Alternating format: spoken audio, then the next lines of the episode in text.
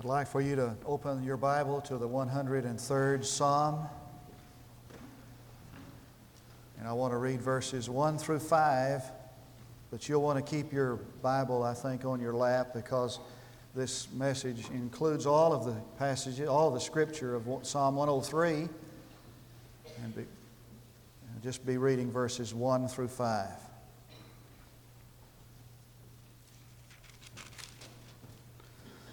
Bless the Lord, O my soul, and all that is within me, bless his holy name.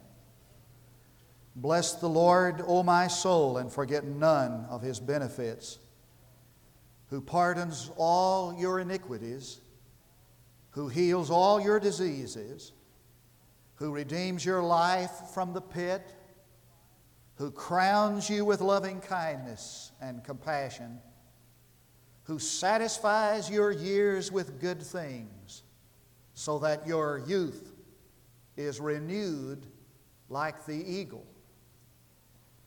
The Bible is full of the tremendous promises that God has made His people. Perhaps the apex of all the promises of God, the greatest of all, is the promise that Jesus made in John 10 10. I have come that you might have life and have it abundantly. The promise of the abundant life in Christ, the promise of abundant living in the Lord. But the thing that impresses us most about Christianity is not that folks are living the abundant life that has been promised in Christ. The impressive thing is the impotence that we have in trying to live the abundant life. I know more folks who are living the redundant life than I know who are living the abundant life. And that's what makes this psalm so exciting because it is the description of a man who has found the secret of the abundant life. He's, a, he's found the secret of abundant living. Now, Psalm 103 is different from most all other Psalms. In most of the other Psalms, you'll find some petitions for God's blessing or help, agonizing petitions. You won't find that in this Psalm. In most all of the Psalms, you find some complaint about God or about life or about self. It's amazing how much belly aching goes on in the Psalms when you get right down to it. But you don't find that in this Psalm. This psalm begins and ends with glorious praise because it is the psalm of a man who has discovered how to live the abundant life. And the good thing about it all is that he shares that secret with us. First, the secret of the abundant life, or a person who has found the secret of the abundant life, is a person whose spirit is dominated by praise to God. This is a psalm that is dominated by praise to God. And I have noticed that the folks who live on that level that's just a little bit above us, most of us, who live kind of above their circumstances and their problems, who just kind are able to live above it all, are people whose spirit is dominated by praise to God. Now, this is not circumstantial praise. It's not, man, I feel so good and things are going so great, I think I could sing. It's not that at all. As a matter of fact, he says, all that is within me, it's something from the inside. It's not based on an external circumstance. It's based upon an internal relationship. It's something that just happens on the inside of him. All that's within me praises him. And the psalmist tells us that there are two reasons why we should praise the Lord. The first is because of who he is. That's why he says, Bless his holy name. Praise him because of who he is. Now, how are you going to praise him for who he is if you don't know who he is? The reason why some of us don't really or, or have a problem with praising the Lord is because we don't really know the Lord. We know about the Lord, but we don't really know the Lord. To know the Lord is to praise Him. Let me tell you, it's easy to praise the Lord when you know Him. As a matter of fact, it's easy to praise the Lord when you trust Him. It's easy to trust Him when you know Him. The reason why we don't praise Him is because we don't know Him. The reason why we don't trust Him is because we don't know Him. You ever seen somebody trying to learn how to drive a car? A, a beginning driver? I mean, they got both hands they just clamp down on the steering wheel, just lock in on it. Both hands on the steering wheel, staring straight ahead. Those white knuckle jobs, you know, it, it looks like they think they're going to have to turn the car. It's just, you know, rigid. And, and, and, and you know why? Because they're not well enough acquainted with the car to trust it. You know why there's so much fear in us? In life, why the abundant life is a thousand miles from us, is because we're not well enough acquainted with God to be able to trust Him. You see, trusting God is not taking a chance on God. If when you came in this morning, somebody handed you a bulletin and said, Now, all you folks that's going to sit in the center, good luck. You know, you're taking a chance on those pews because we're not sure if they're going to hold you up or not. We think they will. Go ahead and take a chance. But, but the, the, the, glue is kind of worn out on them and the screws that hold them together. And, and they may or may not hold you up, but you know, take a chance on it if you want to. You would be sitting on the edge of your seat. There wouldn't be a single one of you that would you know, be leaning back like you are now. Some of you wouldn't be leaning over there taking a nap like. Yeah, you see, taking a chance on God is, is, like, is like that. And nobody wants to take a chance on God. But everybody would like to know a God on whom they could rest. And that's the God we have if we know Him. Missionaries tell us that when they try to translate the word faith, from the Greek New Testament, they can find no word for it. There is no word to translate faith until they find a word that translates resting your whole weight upon. Now, when you really get to know God, you're able to rest your whole weight upon Him. And to rest your whole weight on Him is, just causes you from the inside to praise Him and to thank Him. And the psalmist says that we are to praise him not only for who he is, but for what he's done. And he enumerates those things that he has done, forgetting none of his benefits.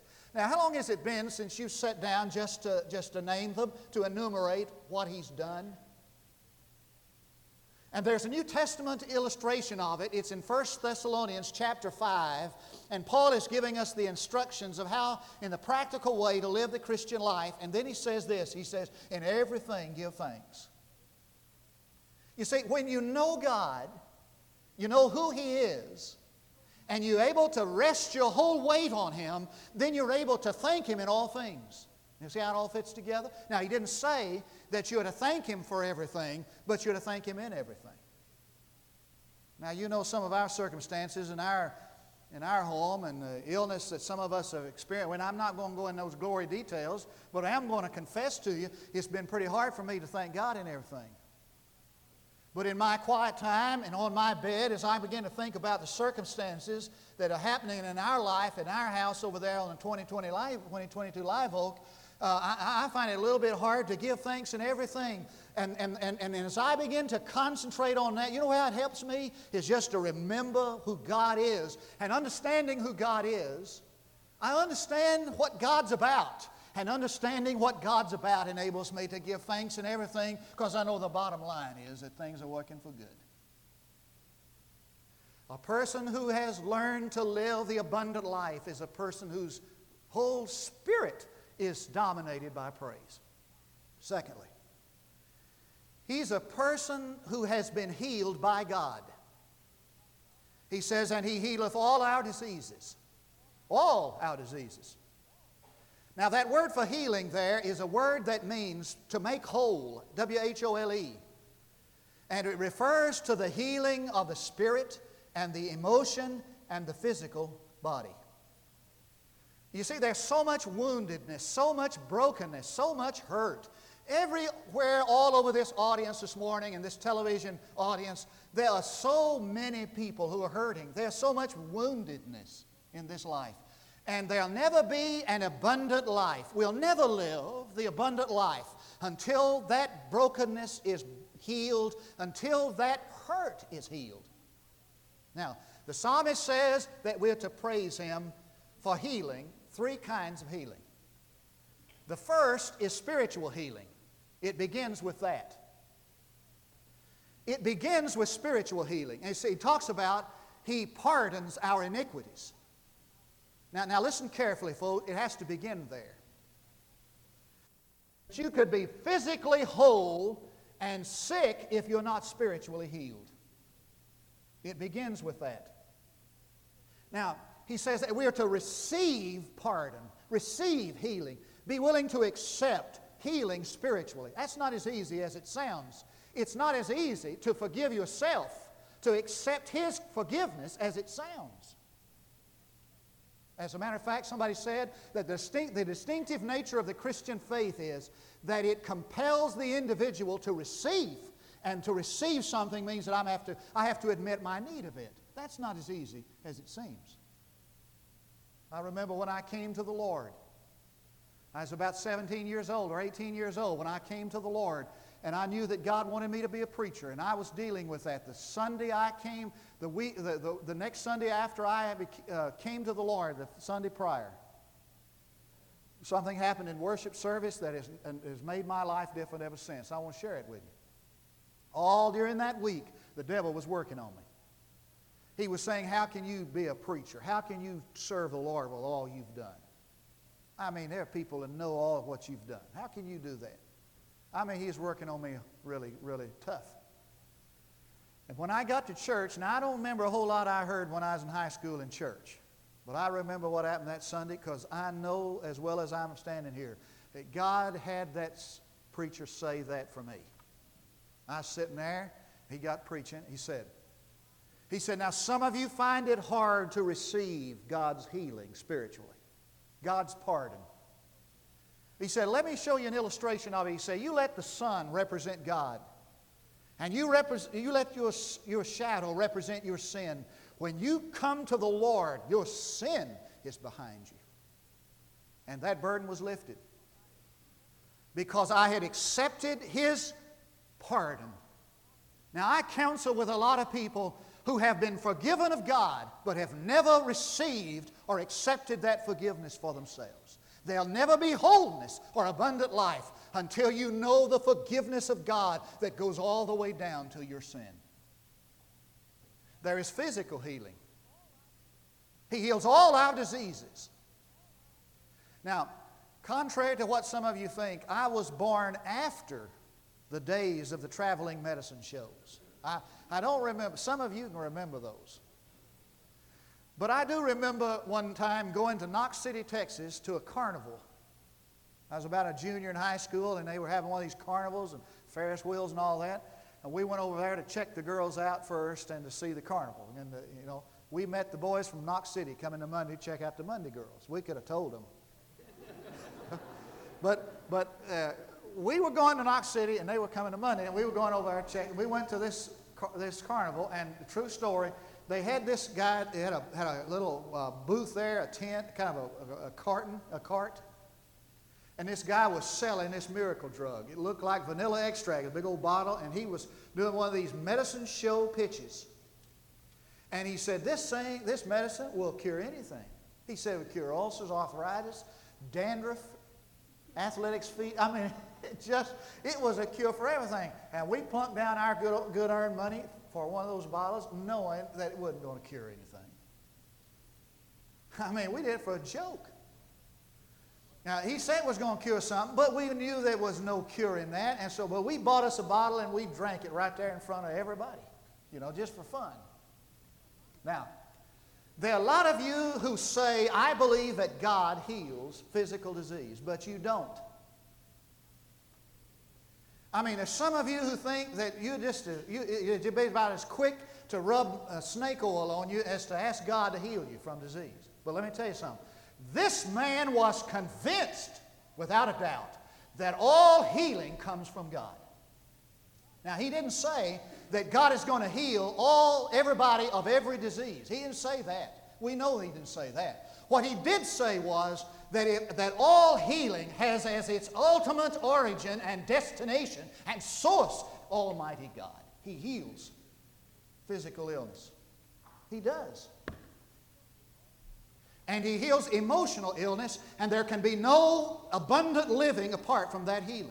Now, somewhere between our sins on the one hand and our sicknesses on the other hand is an area that the Bible defines as infirmities, cripplings. They're emotional illnesses, wounds, and scars that go all the way back, some of them to childhood. I heard Seamands, I read where Seamands said that, that, he, that he counseled a woman who come in for the first four or five sessions would sit in his office with her back turned to him and her collar turned up to cover her face. She didn't even want him to look at her because when she was a child, her father sexually abused her. You think she didn't have a wound? And some of those wounds go back to middle school gymnasium classes, and some of them go back to, to being chosen on the playground. I don't know where they all come from, but I know that we all carry around inside of, this, is, uh, inside of us these emotional wounds that need some kind of healing. If you go out west, some naturalist will take a cross cut of, a, of one of those gigantic redwood trees out there and he'll show you the developmental stage of that tree. And he'll say, Those rings there, see those rings? He'll say, Now, this ring was represents the year they had the big drought, and this ring here represents the year they had too much rain, and this ring represents a time of blight hit that tree, and this, represents, this represents a forest fire, and you destroyed it. And those, those rings are buried down in the heart of that tree and are the witness or the revelation of its, of its development, its growth. Now, watch this carefully. A few minutes below the bark the veneer of our externality below the, the bark, the external veneer or image we project, just below the surface of that for many of us are these rings, these scars, these emotional wounds that have never healed because they've never had the healing of God upon them. And there can be no abundant life until there is emotional healing. Now, let me say quickly that God is not the only one responsible for healing. He's not. You know what I'd like to see happen? I'd like for it just to be just, just natural for you to be in line down at the Safeway or Winn-Dixie or whoever owns the grocery store, yours. And they're, they're, they're there and you're, and you're there lined up in the line and you're talking to this newcomer in town. And this newcomer says, uh, you know, he says, we're moving in and sure is hard to get moved. I know it's tough. Can you tell me where the best place to get healing? I'd like for you to be able to say immediately, not the medical center or the clinic or TMC. I'd like for you just to immediately say, sure do, First Baptist Church. Come on down there and experience the power of God's love in your life. Come on down there and experience the power of the love that God ministers through the life of His people there. That's the best place on earth to be healed. And I'd like for this scenario to happen. I'd like for you to be lying down there at the Safeway store and somebody says to you, You know, I got a bunch of these old cans. You know where there's a recycling plant? I sure do.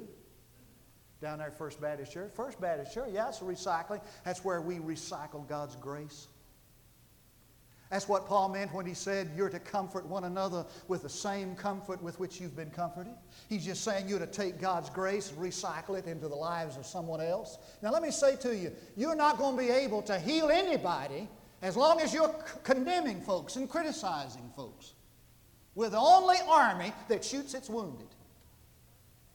Every other wounded person in every other army, they drag them off the battlefield and, and, and, and work for their healing. When somebody fails of our army, somebody slips up in our army, we want to shoot them, put them on a shelf, forget about them. We're the only army that shoots its wounded. We are not, God is not the only one responsible for healing. So are you, and so am I. And we live the abundant life when we experience the healing of God and when we become agents of that healing. Amen to that? That's a well faint amen from a few. Let me say one last thing, please. The person who has experienced the, the, the secret of abundant living is a person whose life, who's, who has been liberated by the liberating power of God's love. Now, if you want to read verses 8 through 18, you're going to see a description of the liberation of the love of God. Now, I grew up in a home that didn't express affection or emotion too much. Very little. And so most of the affection or, or, or, or approval or love that I felt was attached to performance. So if I did something good, I, you know, I got these show these displays of affection. So boy, I really worked at getting that, those displays. Because what affection I received was usually attached to performance. Now, I grew up and made two big mistakes. Now, watch this. I'm not going to give you the gory details. I made two mistakes. Number one is I thought I had to earn my father's love. That was the first mistake. He loved me, I just didn't know it. And the second mistake I made was I equated approval with love. I thought that being approved was being loved. You can love somebody and not approve of what they do. So I made two big mistakes. You know, when I got to be an adult, I didn't get out of that. So I spent the first 40 years of my life trying to gain people's approval. Do you know that? When I'd pastor a church, I wouldn't have two mothers, you know, one mother and one daddy. I'd have a thousand. and I just worked as hard as I could to get people to love me. And the people who know me best know that about eight years ago, I nearly wrecked myself emotionally. I nearly had a nervous breakdown, physical, emotional exhaustion because I was spending all the life, my life, trying to gain people's love. And there's some of you who are just like that when it comes to God. Now, watch this. There is a tremendous linkage in our Christian theology, a tremendous linkage between performance and love. And most of us have the idea that you've got to perform successfully and correctly for God to love you. It's a terrible error. God loves you freely. He loved you ere He knew you. And we boast about the fact that God loves us not the, on the basis of what we've done, but on the basis of who we are. That's not even adequate. God doesn't love us on the basis of who we are, He loves us on the basis of who He is. And we're not loved by God because we're loving objects. We're loved by God because He's a loving subject. It's His nature to love us. And you can rest in the love of God because God loves you, loved you before you ever were. I got thinking this week as I was working on this, and God's been the last six months of my life, I've been where I've been walking around and mess, messing around has been in, in, in, in praise and love and, and, and praise and faith. So I got thinking about this sermon, I thought, my kids know that. Well, I have one at home left, so I worked on her. Hmm. I was taking her to school the other morning. I said, Now, Michelle, I said, darling, I want you to know I love you. And I want you to be a good athlete, and she loves basketball. So I want you to be a good athlete, and I want you to make straight A's. I really do. I want you to keep on doing just what you're doing. You're going to be Miss America one of these days and first woman president all in the same year. You just keep that up, but I want you to do that. Now, but I said, now, Michelle, I want you to, I want to ask you something. Do you know that my love for you is not on the basis of those kinds of things? And she said, oh, yeah, Daddy, I know that. And I said, I want you to know that I just love you regardless of those things. Do you know that? Do you know that you don't have to perform to get God to love you? Now, he says three things about that love, and I'll hurry and quit. Ten minutes. He says the love of God is limitless. You look at verses 11 through 13. He says that as that the love of God reaches to the heavens. You know how high that is? The psalmist didn't have one clue as to how high that is, but we do. I'm told that the farthest star is 10 billion light years away. Now, I said this morning in the early service, every time I go into one of these illustrations on astronomy, somebody corrects me. So a guy came up to me and he, he handed me this information. This is the corrected information from, from, uh, from the early service to now. We've made some marvelous discoveries between the first service and the second. in, in the field of astronomy. Now, how far is it to the highest, to the farthest, to the heavens? I mean, he just lying back there on his back one day, the psalmist said, You know, God's love reaches all the way up to heaven. Well, tra- light travels at 186,000 miles per second. Let me tell you how far it is. If you take that number, 186, 186,000, you multiply it by 60, you get how far it travels in a minute. You multiply that number by 60, you get how far it travels in an hour. You multiply that by 24, and that's how far it travels in a day. You multiply that by 365, and you get how far it travels in a year. You multiply that by 10 billion. 10 billion. That's five octillion. For is such a word, if it isn't, it is now. That's five octillion years away, miles away. Isn't that amazing? And he said, as far as the east is from the west, you start traveling east this morning, and you go to Atlanta, you head to Europe, you go to Tokyo, you come back to the west coast, and as you travel, you're never traveling any way but east. Now, if he said as far as the north is from the south, you go to the North Pole, you headed south after that, but you start traveling east, and you're always traveling east. You never get to the end of the love of God. It's limitless. And the love of God is personal. He says, as a father loves his child. Now, I don't know a thing about how far it is to the farthest star and couldn't care less. I mean, I got a telescope over my house that we, we won in a science fair. I've never seen anything through that thing. Can't even focus it right. I don't know how far it is to the farthest star, but I know what it means to love a boy.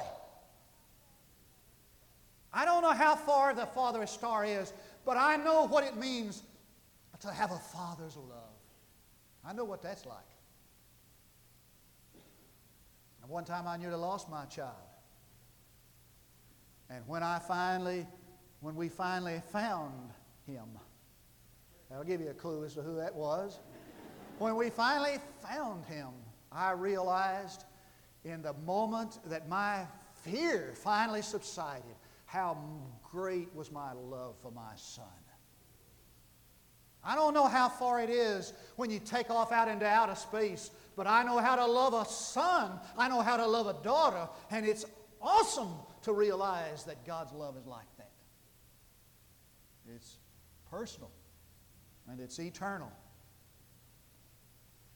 That means that you'll never have to wonder if God's going to quit loving you. You remember your first puppy love? Yeah, I see some of you.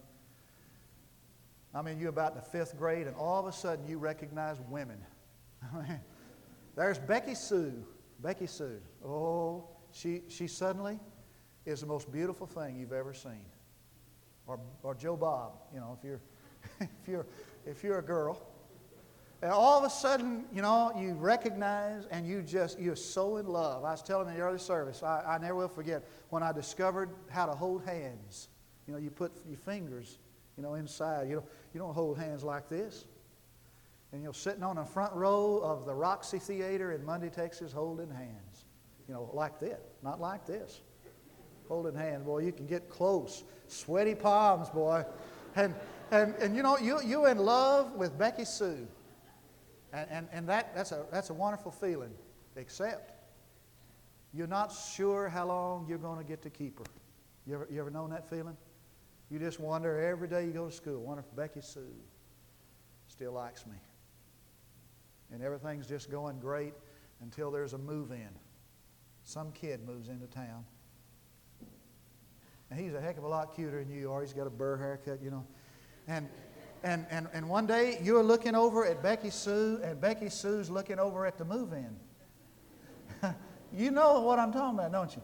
And all of a sudden, all of a sudden, you know, you recognize that the love that Becky Sue had for you just ran out. It, it ran out. Let me tell you something. Isn't it wonderful that you never will have to wake up and wonder if God still loves you. His love is eternal. It means it has no beginning or end. Regardless of what happens in this earthly life, the love of God is constant. Now, I want to fi- uh, find my glasses. I want to read you the last three verses. Listen to this. Bless the Lord, you his angels, mighty in strength who perform his word, obeying the voice of his word. Bless the Lord, all you hosts, his host, you who serve him doing his will. Bless the Lord, all your works of his, in all places of his dominion. Bless the Lord, O my soul. And what I want us to do right now is we're going we're going to stand and we're going to sing that song. Bless the Lord, O my soul, and all that is within me. Bless. He's, he, he's calling on the whole created universe to bless the Lord. So that's what we're going to do. We'll stand. We're going to sing that song together.